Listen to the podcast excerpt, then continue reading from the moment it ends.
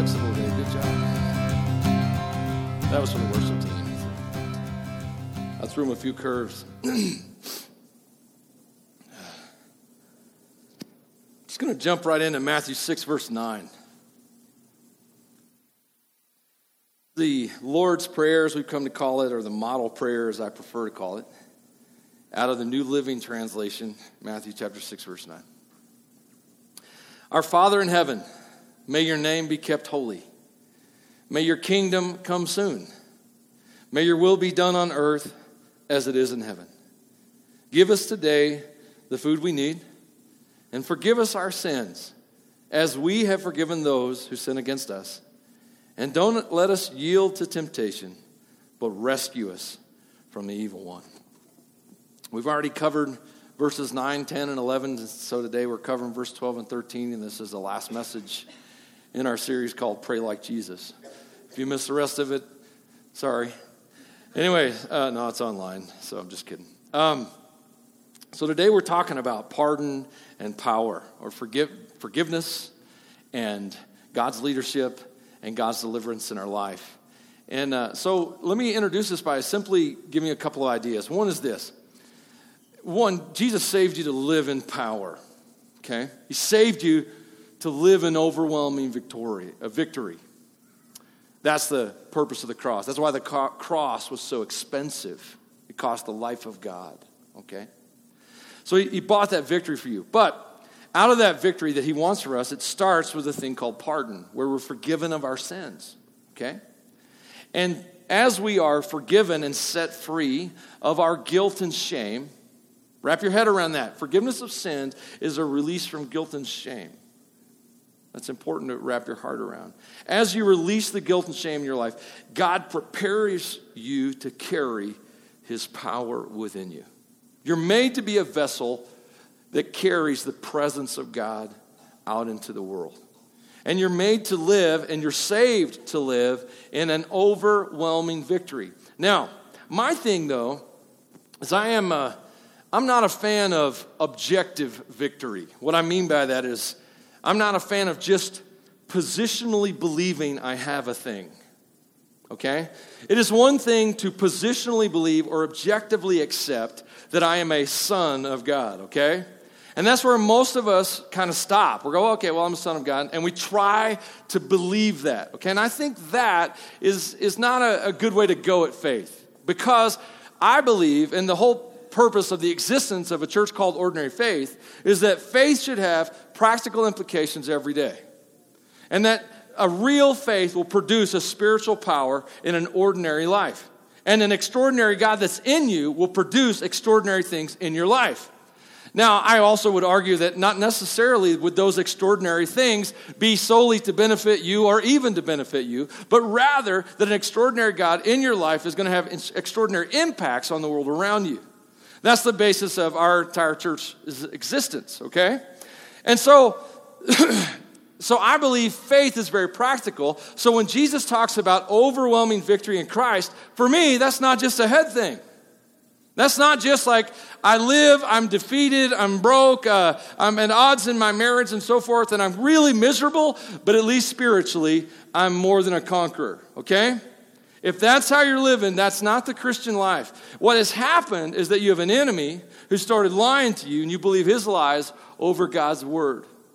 If you want to get free of that, find out what God has to stay, say about everything and start believing what God has to say over your experience, and you will change your life. So, Today, this really, this part of the message where Jesus talks about forgiveness and temptation and testing and about victory is about learning to live in victory and asking God for that. And living in victory really isn't that, that complicated. I almost said not that hard. It is, it is kind of hard. But it's really very simple. Living in victory is really just staying focused.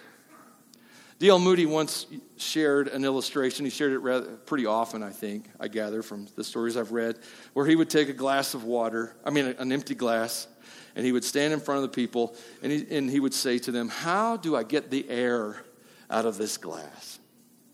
And you know, people, uh, you already know the ending because I gave it away in my intro, but still, you know, people are like, well, you, pull the air out. Well, if you pull the air out, you create a vacuum and you crush the glass. That's not going to work, you know. And very, various ideas are distributed, and none of them are going to work. And so finally, he reaches under his pulpit and he grabs a pitcher of water and he fills the glass and forces the air out with what he puts in, which is water.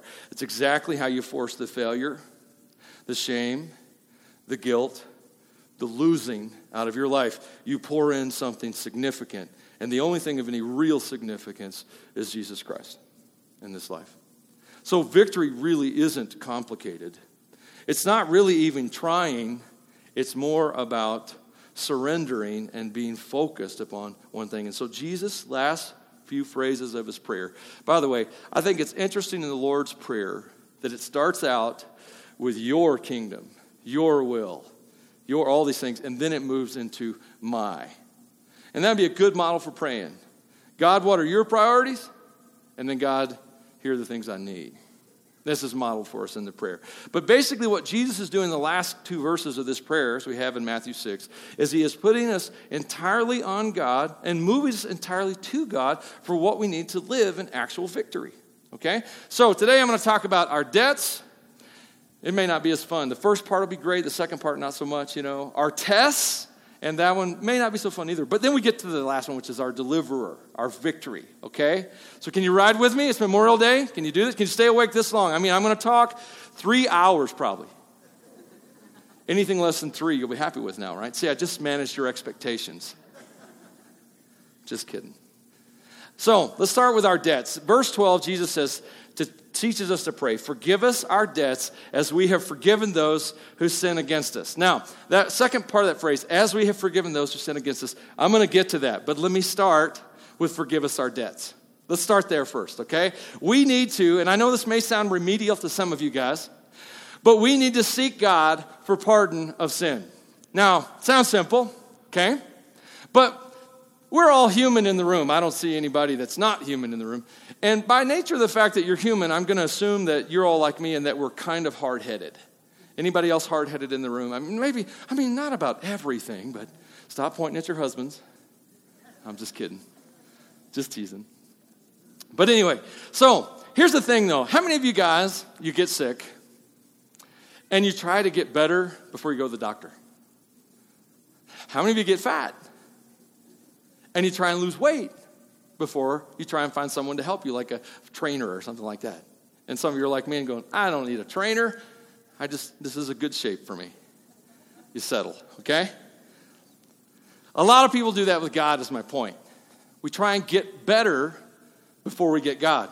And that's driven by an assumption within us that somehow we can make ourselves more acceptable to Him. That if we can clean up a little bit, then it'll be easier for God to take the big leap and clean up the rest. Okay? Well, here's the thing you're never going to even get clean a little bit. Isaiah chapter 1 teaches us that our sins are like filthy rags before God. Our, our righteousness, I'm sorry, is like filthy rags before God. That means that even when we try to do well, we can't ever do it out of a true motivation. We're always really, it's always about us. We can't stop it being about us, and that's what taints a thing and makes it sinful. So, what we need to learn to do for the first time and every time I want to repeat that. For the first time, if you have never come to a place of faith in God, you've never surrendered your life, you need to come to a place that the Bible calls repentance. And let me give you a couple scriptures. Acts chapter 10, verse 43, second part of that verse says, Everyone who believes in him will have their sins forgiven through his name. And I want to connect that to 1 John 1 9. If we confess our sins to him, he is faithful and just to forgive us our sins and to cleanse us from all wickedness. So the Bible introduces this concept in many, many places of repentance. Repentance is, and uh, I'm sorry, I read the first verse I talked about is faith, and I need to clarify that. I'm sorry, I probably threw you for a curve. I like to do that just to see if you're paying attention. Faith. Faith is two sides of one coin. Faith is reaching for something, and faith is letting something go. The reaching part is we call belief. The letting go part we call repentance. Okay?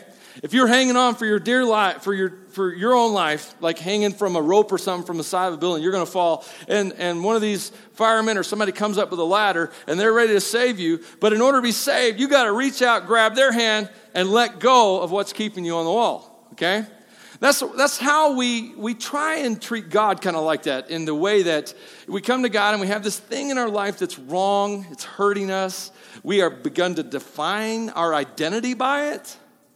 And, and the Bible calls it a sin. It's something wrong. It's something in the place of God in our life. And so God comes along and says, Hey, here I am. If you, if you confess to me, if you believe in me, I'll save you. And you're like, oh, that sounds good. And then you try and reach out for God. And this is why a lot of faith journeys fail, is because they're trying to hang on to God with one part of their heart, but they haven't let go of the beloved sinful thing with the other part of their heart. And so now you're stuck in between the two. And that scenario doesn't end well for anybody, does it? I mean, you're going to just go splat. So don't go splat, okay? Seek God for pardon. Now, don't get better to get saved. I got news for you God can handle you just like you are. He loves you, and He wants to bring you into His life. Okay? So don't, don't sweat that. But do turn to Him and do let go. This is very important. Now, I said first time and every time. If you've never come to faith in Christ, that's how you do it. You let go and you embrace. That's faith. But you believers in the house, sometimes you kind of get on a path. We kind of get on a path that's not good too. And we keep pushing down that path, thinking sooner or later it'll turn out okay when all the time the Holy Spirit and our heart within us are screaming, This is not right. The quickest way out of trouble is to repent, let go, and embrace your Father. Does that make sense? We end up in trouble in our life. When we do, we need to acknowledge it and embrace Jesus. Okay? Now, cool thing is, God's an amazing Father. He's, a, he's awesome. You guys ever read the story of the prodigal son, Luke chapter 15? Cool story. Son wants his inheritance, the inheritance you get when your father dies. He wants it before dad's dead because he has plans. When I first, uh, somewhere along the time I was reading that story, I had teenagers in my house, and I've had teenagers in my house for a long time. And uh, it, it took me a while to get to the point where I asked myself the question why in the world would the father give the son the inheritance. Why would he do that? And actually, for years, I kind of avoided the issue. I'm like, man, that sounds like enabling to me. And I'm not sure why that the father did it. But over the years, I've come to a, a different place about it. I, I realized something. And this is, this is what I realized the father didn't have the son's heart. The son's heart was already on a path toward the pig pen. He was already going to ruin it. It wouldn't have mattered if he had, had money to get there or not. He was going to get there. And so here's this father seeing in his son's heart the ruin that his son's heading to, knows his son won't listen to him, knows he can't get through to his son. So the quickest way to get to repentance is the fastest path for most people to the pig pen. I don't know where you're at today, but you might find yourself in a bit of a mess, maybe a pig pen. And I want you to know God didn't put you there. Do you understand that? God didn't do this to you. God let you get there. He did let you get there. Do you know why He let you get there? Because He couldn't get through to you any other way. There are some lessons that we refuse to learn until we have no choice. Does that make sense? Your father is awesome this way. Now, I know you're sitting going, no, no, no, no. My father's not an enabler, he's not codependent upon you. I don't know if you know this or not, and I don't mean to be humbling or mean, but God doesn't actually need you. Did you know that? He chooses to love you. He loves you like crazy because he chooses to. There's nothing in you that your father looks and goes, Oh, that's cute. I got to have that one. That's not how this works. He chooses to love you, and that's awesome. And we'll talk about his unconditional love a little bit more in just a second. I just need you to understand that God's forgiveness is larger than anything you can imagine. The problem is not, I'm, okay, let me clarify that. It is a problem that there are sins in our life that we claim as our identity that we are consumed with. That is a problem, but that is not the ultimate problem. The problem is not the sin. The problem is that we refuse to admit that it's sin. That's the problem. That's why we stay trapped. The moment we can identify the problem in our life and see what it is and stand up and say, I have this problem, and then turn to God with it, confess it, and let it go, we are moving toward freedom. Okay? So, our God is an amazing God in that way. There are all kinds of Bible illustrations about that. You know that guy in the Bible named Paul that wrote verses like, I can do all things through Christ? I mean, everybody knows that one. He wrote another one, When I'm weak, I'm strong. Do you know he also wrote one that said, I am the chiefest of sinners? Do you think he understood that he was a mess and needed help? He did. And God did enter his life and made him an amazing apostle that touched the entire world with the gospel. Every person who's a believer today is a person, every person is, know, that's a believer today has been touched by the words of Paul in some way. David, he was a mess. He had an affair, he had murder going on. It was horrible. The prophet showed up in his life. David repented, and God forgave him. I could give you a cross example of Saul when he was confronted with his sinfulness. He did not repent and he lost everything. There are other cases. Uh, you could even go into Elijah. Elijah got really depressed. For some of you guys that deal with emotional struggles and discouragement, Elijah got really depressed and wanted to die. He got suicidal. But God showed up. God forgave Elijah. There's nothing in your life God can't forgive. Okay? If you'll just let go of it. Admit for what it is and turn to Him. You can be free of it. Freedom is one act of repentance away. Forever. I don't care what it is. Uh, one qualifier I want to throw out. God's forgiveness. This, I don't, this, may not, this probably doesn't apply to like 99.9% of you, and maybe no one here today, but just in case. God's forgiveness sets your spirit free from eternal consequences. But that does not mean that you are free from earthly consequences. I want to read you a quote. And I'm going to tell you who it's from when I'm done. It's about a paragraph long. I need you to bear with me. But you want to hear who this is from, so, so listen carefully because I think it's amazing. Excuse me. I know what Jesus Christ has done in my life. And I can understand that people in prison and out of prison can be skeptical but I have put my faith in Jesus Christ. He's done so much for me. I believe in him. And no matter what people say, I'm going to continue to serve him. I serve the Lord, ministering to the men here, doing Bible studies with the guys. I go into the chapel. I'm a chaplain's clerk now, and I preach the gospel even overseas through correspondence, testimony tracts, and so forth. So I know I'm living for Jesus. And no matter what man may say, I belong to him. I've been purchased by Jesus Christ with his blood. That's David Berkowitz, the son of Sam Killer. Found faith in Christ in prison. You should read his story. I don't have time to go through it. But God met him and changed him. He's still in prison, has no desire to get out. Well, he would get out, I'm sure, but he's not trying to. Right now, in fact, there is a, there's a tribal chief in, a, in an African country right now that they, he was instrumental in getting the gospel to, and that chief named his firstborn son after David Berkowitz. Not even trying to get out of his earthly responsibilities, but he's free. And the truth is that there are men and women in prison today behind bars who are not free physically, but they're more free than most of us just because they've met Jesus Christ. So, God, excuse me, I've got a sniffles today. I don't know. I think I'm allergic to someone here. I almost called out a name and then I just, Kevin's trying to claim it. It's me. It's me. excuse me. Anyway, so now I just want you to know God's forgiveness is big, and that's awesome. And it applies for you and it's for you.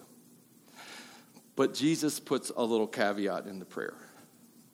And it's not real fun to deal with, but we need to deal with it. We need to see it for what it is. So Jesus says that we pray to ask God to forgive us as we forgive others.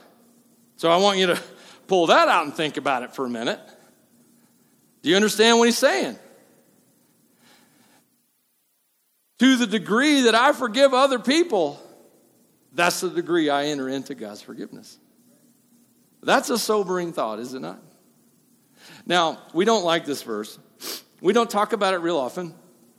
I love it when new, newer believers get a hold of this verse before they find a way to dismiss it. And they really struggle with it. Because this is a verse, there are a lot of scriptures that we need to struggle with, and this is one of those verses. What is God talking about? I guess, can I be eternally, eternally condemned because I don't forgive someone? Those are questions that could come up. So let me help you wrap your head around this. God loves you, amen? His love for you is unconditional. Do you understand that? It's unconditional. It doesn't matter if you accept him, if you enter into his salvation, even, he still loves you. Now, that doesn't mean you won't be eternally condemned. He will love you and still you will experience eternal punishment. But his love for you is unconditional. You don't have to do anything to earn it, nothing. However, relationship and unconditional love are different things. There's no such thing as an unconditional relationship. There's not. I know you may look at your spouse and go, I love you unconditionally. And that would be, that would be great. You can love someone you're in relationship with unconditionally. However, if they don't enter into those responsibilities that come with a relationship, you're going to have a hard time relating to them, right? You go into a marriage. I watched a, a video on Messengers. Uh, uh, .com or dot .net, I can't remember, it's John Bevere's channel. And it was, a, it was kind of a, a joke, but it wasn't funny. And he talks about this couple, the video's like this couple's gotten married and they're out for dinner, and all of a sudden she invites all of her old boyfriends to dinner. And, uh, you know, of course, he's freaking out, like, what? We got married. And, and she goes, oh, certainly you don't expect that now that we're married, I would give up all of my old boyfriends, you know? And that's wrong.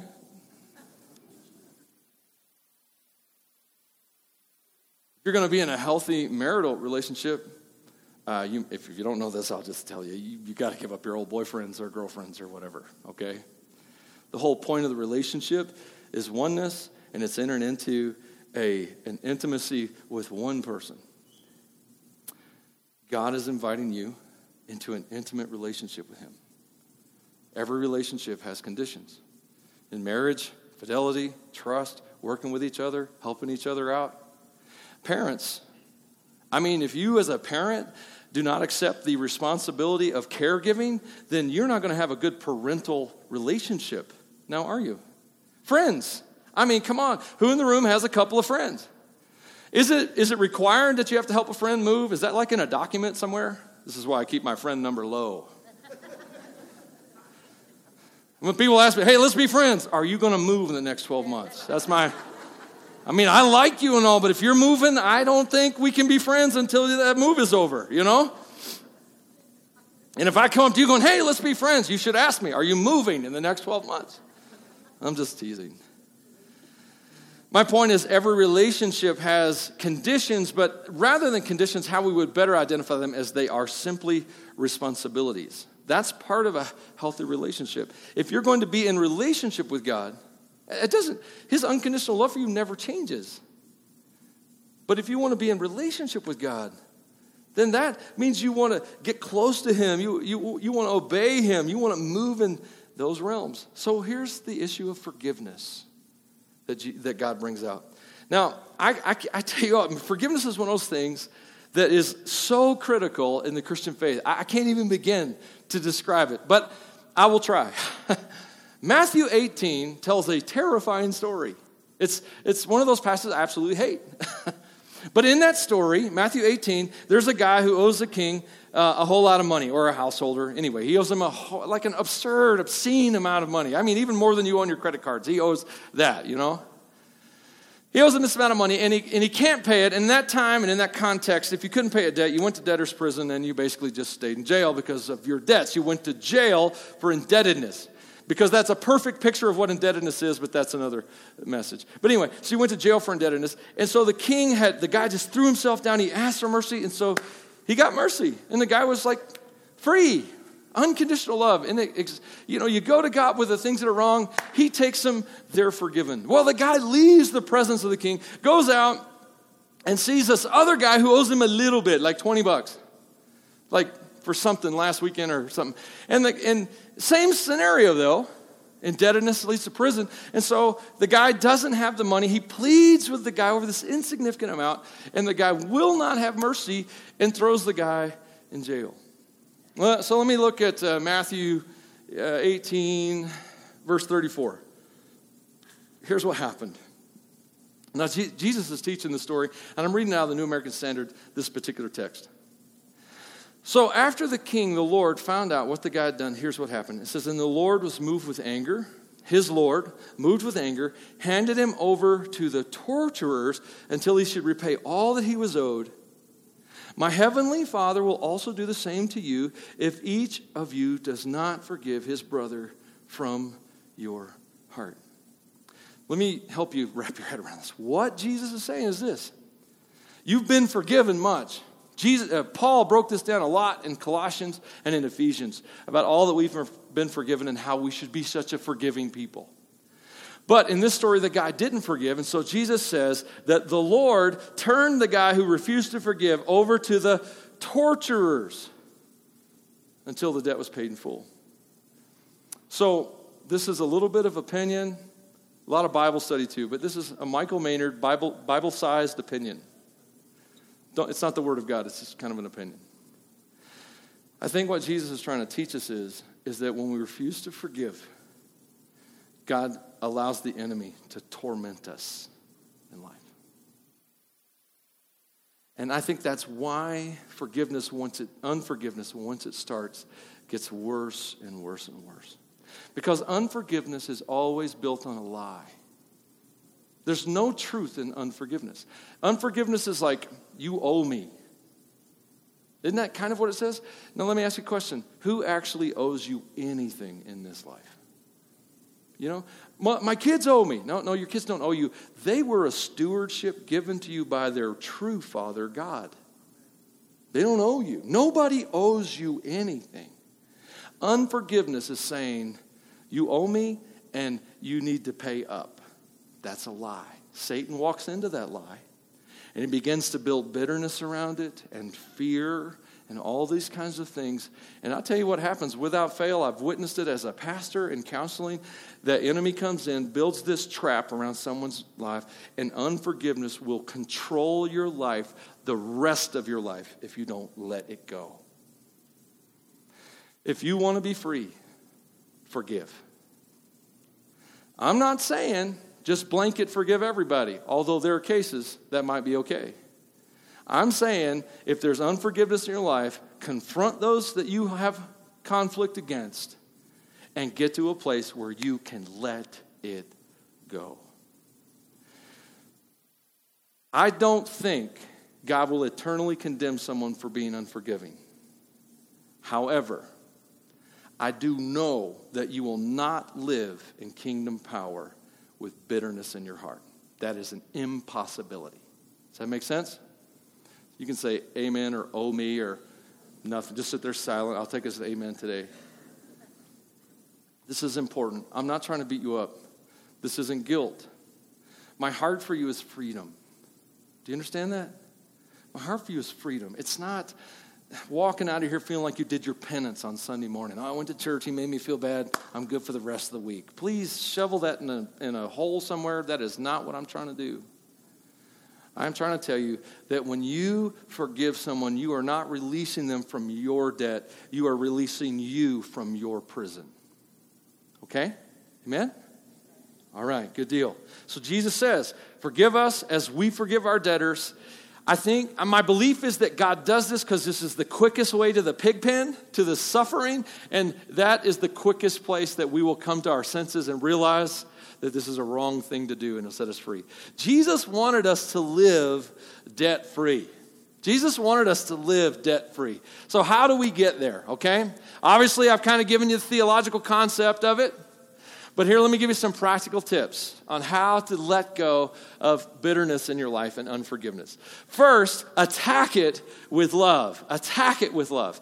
I had an incident that happened in my life. It happened when I was very young. And I'll just give you a free tidbit uh, like a counseling freebie. If you remember something that hurts that happened to you in your heart from like four or five years old, that was a life changer for you, and you need to take Jesus to that moment so you can get healed, okay? So I had a moment happen to me. I was probably four years old, and I didn't realize until about five or six years ago, maybe not even that long ago, that it was shaping my life. That because of that moment, I felt like I was always in trouble with people. When you feel like you're always in trouble, that's an insecurity. An insecurity is a fear. Fear is the worst way in the world to live. So here's what I did I said, first of all, a lot of times I don't know what to do. So I asked God, God, what do I do? And He said, Love. I said, That doesn't help much. I don't know how to do that. He says, It's okay. I'm in you and I know how to do that. Said, okay, sweet. So we went to that moment. I took my mind to the place that, that the pain happened. And I said, okay, Jesus, love here. And he did. Here's what happened in my case I saw the person who had attacked me, done the thing that they had done. I don't want to go into the details. And I realized that they were young and immature themselves. I realized they were also afraid as of failing in the task that they had. And I began to see, because I was very intimately connected with the situation, the many forces that were driving the behavior of the person I was talking to. And, and as love came into it, I entered into a place of comprehension, of compassion. I began to see that there was so much more in that moment than just my pain. And up to that moment, that's all I could see was my pain. But as Jesus took me there, he showed me there was a lot of pain in this story. And it brought me to a place of compassion and I was able to love. You know, the Bible says in First John that love drives out fear. And the older I get, them, and the more I study His Word, the more I realize the absolutely ruthless, compassionate, can you put those two words together? Ruthless, compassionate love of God. This love came into my life and it brought me to a place where I could love the person that hurt me. And when that happened, it set me free. I still struggle with feelings of feeling like I'm in trouble, but I do get in trouble quite a bit on my own accord. But now I know what it is. I know what it is now. And when I begin to panic and freak out in here, you probably don't know what I'm talking about, right? now I can see. I'm starting to feel like this thing, now this thing is loaded with love, not fear. And now I can see so much more. Love is the first step, repentance is the sec- second. It's so easy for us to be critical of others, to judge people. It's so easy for us to hold people to expectations that we never actually inform them about.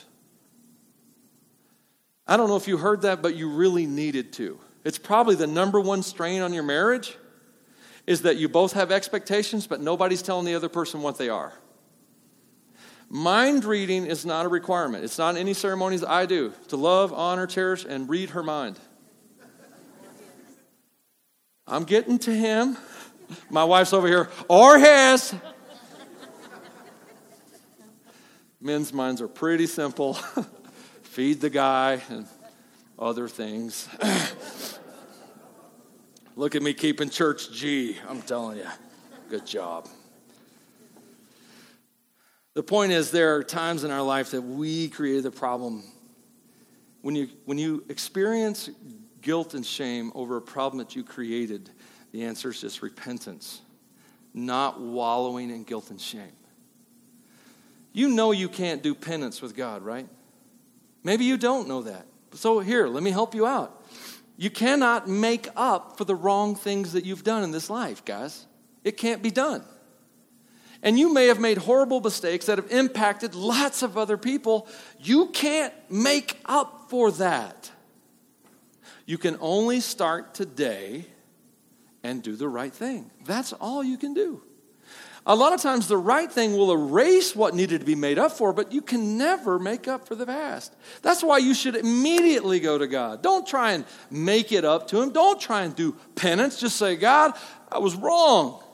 Know that you were wrong. And God, I confess, I turn it over to you and let go of the guilt and shame. If you are sitting here this morning living in a continual state of guilt and shame, that is not the way of faith. That is not the Christian life. I say it again, and I know most of you got it from someone like me making you feel guilty and shameful. But I need you to understand this is not what God has for you.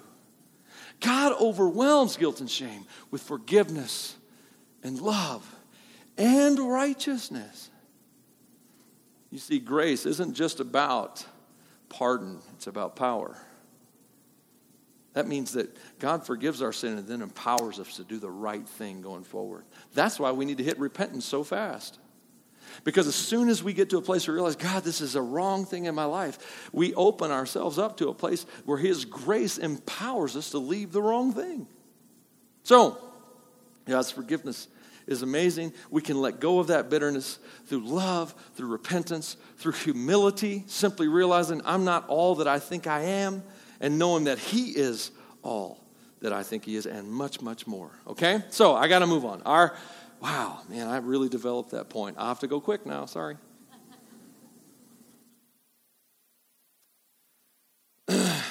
our, our, now I want to move into our tests or our temptations. Jesus said in verse 13, don't let us yield to temptation. And I must confess, that is my favorite translation of the Lord's Prayer.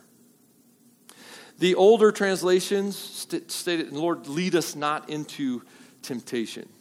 And, and, the reason that that's not my favorite translation of that is because of James. And so I'd like to read you a, a, a long selection of James, give you a little instruction here. James chapter 1, verse 12 says this God blesses those who patiently endure testing and temptation.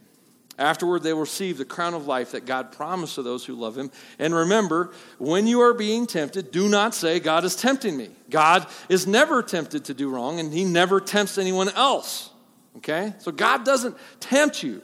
Verse 14 says, Temptation comes from our own desires which entice us and drag us away.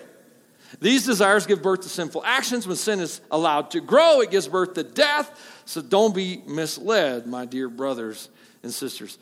My point is simply this when we pray, God, don't lead us into temptation or don't let us yield to temptation, temptation is going to come. God might let us get into a situation so we realize the desires of our heart, that He's letting those float to the surface so we can see them. I just want you to understand this isn't God's fault. God didn't do this, okay? God doesn't, God doesn't bring us to temptation. Temptations, I mean, we have desires in us that these temptations reveal. So how Jesus says pray that you are you don't yield to those kind of things, that you overcome temptation. So let me say this. Temptation is not something you can overcome on your own. I think you need help. Human nature, I mean, we're, we're I heard a preacher say it this way one time. Um, we want to be delivered from temptation, but we'd like it to stay in touch. Maybe it could leave a forwarding number just in case.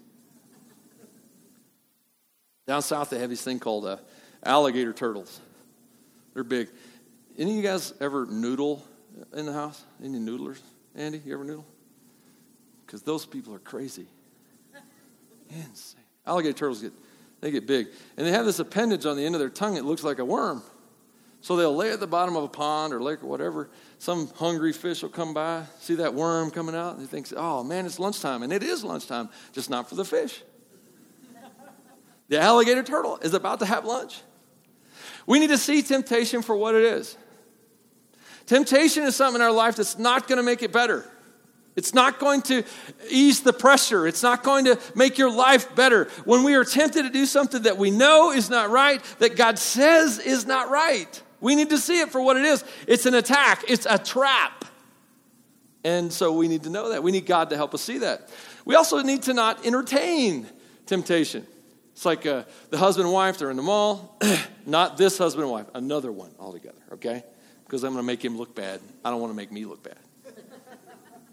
husband and wife in a mall, sitting at a kiosk. A woman walks by in a tight fitting dress, and the husband looks after her. The wife says, I hope that was worth the trouble you're in. Don't entertain temptation. Anybody ever watch Hee Haw? Any Hee Haw? Oh, thank God. How, some, save, some save people up in the house. Doc Campbell's in a, one of the skits. Hee Haw was a country music show and you know, did a lot of skits and comedy. Doc Campbell standing there with this big, goofy looking thing on his head. And this guy comes in and his arm. He says, Doc, my arm's broken in two places. Doc Campbell's answer is, Well, I'd stay out of them places. Temptation is one of those things we need to flee from, run away from, stay away from in our life. If you know something, my point is simple this if you know something tempts you in your life, don't go there. Turn off the computer. Go outside. Shut down the game. Stop shopping for it. Whatever it is, whatever you're, whatever's bringing you down. Change the scenario. We're so good at getting distracted from God, we need to learn to get distracted from sin. And that's not hard to do. The Bible says in 1 Corinthians 10 13, the temptations in your life are no different from what others experience. And God's faithful. He'll not allow the temptation to be more than you can stand. When you're tempted, He will show you a way out so that you can endure. James says this Humble yourselves before God, resist the devil, and he will flee from you. I think one of the most important things to do if you're dealing with a temptation in your life is to realize that the reason the temptation is there is because you have a desire and so you're obsessing about the desire. So get distracted from the desire. How do you do that? Worship music is amazing. That's maybe maybe you don't sing, but but I do. Or even if you just can play the radio, that works too. You know, um, prayer is powerful. I have some Christian friends. You know, I, I start texting them and create this sarcastic text ring and violence back and forth, and that helps. You know, you're like, doesn't sound very Christian of you. I know, but I have the spiritual gift of sarcasm, and so I have to use it somewhere. So my friends in my life, think about the cross. Think about how much it cost for you to be free. Think about Jesus Christ. Think about the resurrection. Think about the victory that comes. You know, you know, uh, it is a great feeling to overcome temptation. Do, do you know that? It is euphoric to not fall for the enemy's trap. And it really speaks into your relationship with God. In fact, a lot of times we feel like we're distanced from God because of the sin in our life. God's love for us is still unconditional. And we are distancing ourselves by our own desires. If we could let go of those, back to that repentance thing, release them, and just refocus on Jesus Christ, we could be free. So we need to pray. Pray for our forgiveness. Pray about our tests. Bring those to God. And then lastly, we need to pray because God is our deliverer. Yeah. One of my favorite stories in the Old Testament is in Second Chronicles chapter 20. it's the story of Jehoshaphat. I know it sounds like a funny name, but still, you know, it's his name. So what happened was the nation of Israel, nation of Judah actually, the kingdom had already split. So they were in the south, the southern kingdom of Judah. All of their enemies now, the funny thing is, all their enemies were people that God had told them to spare on their way to the Canaan land. So, Ammon, the Moabites, all these surrounding neighbors had gotten together, formed their own army to destroy the nation of Judah. And the nation of Judah was weak. When Jehos- Jehoshaphat took the kingdom, it, his father was not a God follower, and it was a mess. And so all these enemies are coming in. And the army, according to the New Living Translation, is a million man strong. This is a big army. And, and Judah has no hope of putting together any kind of army, even a fraction of that size. And so they're on the borders of the land, a million man army. They're getting ready to come in. Jehoshaphat's a, a God follower. So he turns to the people and says, Let's start praying and let's start fasting and let's see what God can do. And so they start praying. And then the Holy Spirit of God comes upon this young man. He stands up. He's the son of, he's a great, great, great grandson of Asaph, the guy who wrote many of the Psalms. And in, in, in the book of Psalms. And so he stands up and a, a prophetic word out of this guy's mouth, and he says, This is what's going to happen. I want you to go out there and I want you to stand, but you're not going to have to fight. You're not going to have to do anything. I just want you to stand there in my name. Pause. What would you do? Have you ever thought about that? What would you do if you're praying about a problem and someone stood up and said, The Lord's telling me that what we should do is this. We should just stand here and let God fight the battle. I think I'd have said, Thank you. Is there another option? Does anyone have a nuke? a bazooka, a shotgun, anything. to his credit, Jehoshaphat took that as a word from God. There's so many lessons in that story. There are people who've spoken words of encouragement into your life about what was going, what God was going to do and what you were going to be, and they're there, and you haven't stepped into them. They're just kind of hanging out there. Jehoshaphat stepped out into this word. He said, "All right," and here's what they did. This is one of the coolest stories. Everyone got together, and they went out to the field of battle. Just all these people. That I mean, just like this really fractional army. Nothing. It was really just a worship service because that's what it turned into. They went out there. I don't even think they had weapons. They went out and and they had the promise. God says, I'm going to fight this. You're not going to, lift a finger. And so, you know what they did? Said, well, there's nothing else we can do. We can't fight. All we can do is stand here. Let's just start praising God. So they did. So here's this handful of people, I don't know, a few thousand maybe, standing there singing and praising God. And as they're praising God, here's what happens this million man army starts to fight itself.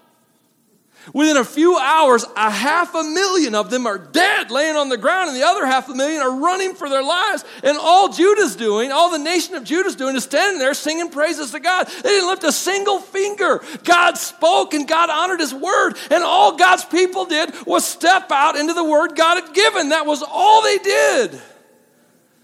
That is exactly the kind of victory God has for you in your life. He will fight your battles. You are an overcomer not because you're big and bad and smart and you resist temptation. You're an overcomer because the overcomer lives in you and he can overcome. That's what we need to honor. That's what we need to step into. There are things in your life that are ripping your life apart. You keep reacting to situations the same way, hurting people the same way, getting hurt the same way. Because you keep trying to fix these problems. You keep trying to be Jesus to you. Well, you can never be Jesus to you. You didn't die for you, you didn't raise again for you. Jesus did all of that. It's complete, and He lives in you. Stop turning to you. I know that flies in the face of modern pop culture. Look inside yourself for the strength. If you're going to look inside yourself, you need to realize that you are the temple of God and what's inside you is the King of Kings and the Lord of Lords. Then it's okay. You have a deliverer. You don't have to live in defeat. There is no, I know this is hard to believe for some, there is no situation beyond the miraculous power of God. Model prayer simply turns us to the only place where all of that is true. It's in God, it's in His Son Christ, it's in His Spirit, the power of God. As we turn to Him and realize I can't be Jesus to me, I need a deliverer. I need forgiveness. I need to be forgiven. I, I don't have the power to do any of those things. You know, it's okay to admit that. You need to admit that. And then as you enter into that, realizing of all that I can't, realize that all I have been saved to be. Many of you, if I were to say right now, I'd say, guys, you know you're in Christ, right? And, and you would probably nod your head. Yeah, I'm in Christ. I intellectually, objectively accept that. So I want to give you a little lesson. If you are in Christ, so are your circumstances. Do you understand that? So are the circumstances in your life. Everything that impacts your life that happens to you, that's in Him as well. And you got to understand, you can never be separated from the love of God, right? Romans chapter 8. You can never be separated from the love of God. And you also need to understand that your circumstances can never be separated from the power of God. Why? What's the common denominator? Christ in you, the hope of glory. He changes everything. Now, I know you're probably sitting there going, man, this guy, he makes a lot about Jesus Christ. Yes, all of our heroes that we put on pedestals. I, I get a new lesson of it almost every month now. Bill Hybels went down this week. Paige Patterson, I, I grew up Southern Baptist a couple weeks ago. We keep putting these guys on these big pedestals thinking they're really something. They're just, they're just guys. That's what we always forget. They're just guys, the only game changer is Jesus Christ. Put your faith in Him. Let go of everything that's not Him. Your life will change. Let's pray. Father, thank you.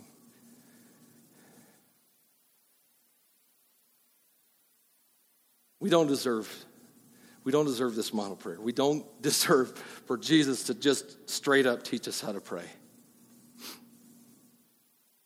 We are honored to receive this word from him. And Lord, I'm, i ask you for all of us, some struggling in the area of forgiveness, some with temptations, some in relationships. I, I don't even know all the problems, some with health. I pray, Lord, as, as we come to the season of prayer and we finish up on this last worship song where we will declare our, our desire and our heart to follow Jesus, I pray that you will move us out of this fear and out of this aloneness and out of this trying to do it myself and do it my own way into I trust you. I follow you. I, I obey you because you love me. And you've cleansed me. And I, I, I just can't get over the price you paid to forgive us. And I can't help but think how much you enjoy using that forgiveness. I pray that you would help your children walk close to you, let go of what's hurting them, and come to faith in Jesus. We're about to sing a worship song, and I just want you to know I got folks on my right on my left that are ready to pray with people. They're not there yet, but they will be by the time I get situated. And if you need to pray with someone, if you would like to pray with someone while we sing this worship song or at the end, they will be there. Please come forward and don't leave the place captive to something.